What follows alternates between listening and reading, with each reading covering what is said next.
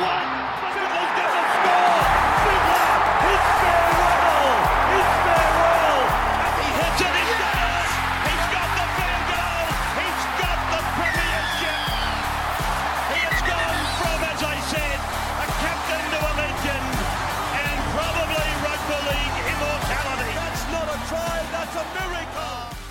Welcome back to 24 Hours in Rugby League. A lot of the news we're going to go through today, we have already gone through on the podcast. Of course, this morning we spoke about Paul Vaughan and him being sacked. Uh, I've sort of slept on it overnight, and I do hope that we take care of Paul Vaughan. The mental health uh, of Vaughan is obviously uh, at the top, uh, should be at the very top of our priorities. Uh, watching him, rewatching that interview last night, I think the first time I watched it, I was probably a little bit angry at the risks that the Dragons put our game at and everything, and I was probably a little bit, uh, potentially a little bit too harsh on Vaughan, but I do hope that he seeks the help that he needs, and I hope that the Dragons as much as he's not their client anymore, I hope they're helping him out, or I hope that the NRL is helping him out because it's obviously a tough situation to be in. Um, yes, the guy made a huge mistake, 100%, but there is a family behind uh, those walls, and um, it was a selfish, it was stupid. I, am not disagreeing with all that, but I do hope the NRL is helping out Paul Vaughan for sure. Um, some other re signings we also mentioned this morning Lindsay Collins and Daniel Tupou, massive signings for the Sydney Roosters. Uh, that'll, that'll be huge for them moving forward,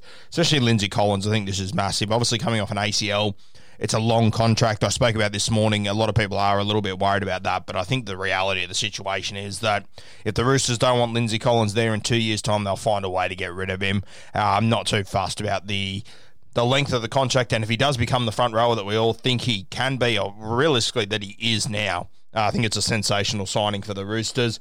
Uh, State of Origin this morning probably the biggest news is game three is going to be played in Newcastle. So sensational to see. I think this is going to be unreal playing it at Newcastle. Um, and as much as you sort of think, oh, it's in New South Wales, big advantage.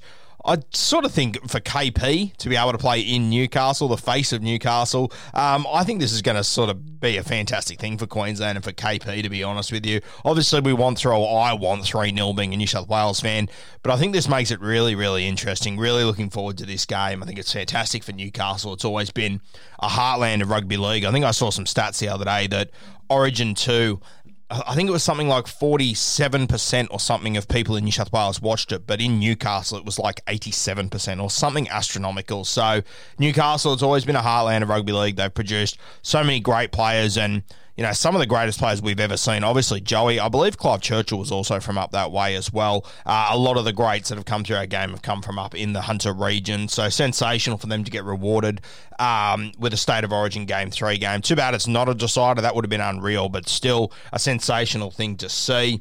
Uh, we've also got James Fisher Harris, a massive re signing for the Penrith Panthers. He's re signed until 2026. Uh, we'd heard rumours about this and we heard that there was already a verbal agreement a couple of weeks ago, but to put pen to paper, sensational for the Panthers, a really key cog for me. Best front rower in our game right now. I just think James Fisher Harris is unreal. We're going to dive into our um, our top 100 rich list moving forward, and he's a guy that I'm confident he won't be at the very top tier of that list. And for me, that's unders because he has just been such a good player for the last two years, such a fantastic leader. This is a well deserved contract for him. Other guys around the, the league, obviously Dale Finucane, a very popular name at the moment. He's been called in to play Origin three in Newcastle, uh, replacing Daniel Saifiti, another premier front row in our game. There, it, the rumor is that half of the NRL clubs are chasing this guy, which is just unbelievable to think about for a lock slash front rower. Um, a really unbelievable effort there. He's obviously gone to Melbourne and has been unbelievable. He's the skipper of the Storm right now. I, I would love to see him stay, to be honest with you, but the money that other clubs are going to throw at him, I think he'd be crazy not to take that money and take that opportunity, especially for the position that he plays. Um, I think it's well deserved for Dale there. Tesi Niu, the Brisbane Broncos, they've reopened negotiations with him. He was sort of off the radar a little bit at the start of this season, but has burst back onto the scene here.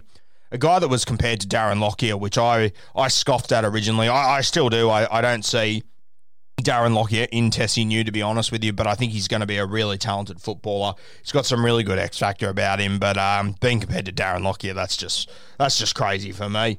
Uh, Matty Lodge has arrived at the New Zealand Warriors. He will play his first game this weekend. He's been named in that side. I uh, said there's no ill feelings towards the Brisbane Broncos. I'm sure he would have been shocked to see them play the way they did last week. Uh, maybe he wasn't. I'm not sure. But um, yeah, Matt Lodge has arrived at the New Zealand Warriors. A very exciting new start for him, his family over there with um, his partner's dad, obviously Peter O'Sullivan, and his partner's brother Sean O'Sullivan as well. So they'll get to play in the same team this week, which is fantastic for them.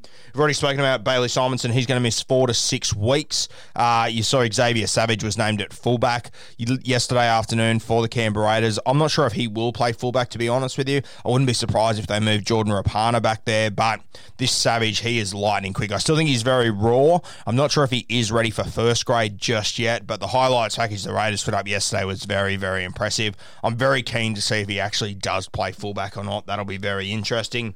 Uh, the New Zealand Warriors obviously had Matt Lodge walk in. They had Reece Walsh come back into the side yesterday as well, which is great to see. Kodi Nikorima as well. But they have lost Tohu Harris and Chad Townsend. It's looking about a month for each. So especially your super coach planning, that's really uh, fisted a lot of us. Uh, on the bright side, it has got most of us, though. The vast majority of us would have had Tohu Harris uh, for this week. If you waited until this week to bring him in, uh, an unbelievable knock, but I think the vast majority of people would have used uh, their five trades last week. Uh, so if you did wait on Tohu Harris, a sensational little win for you there, a big advantage over everyone else.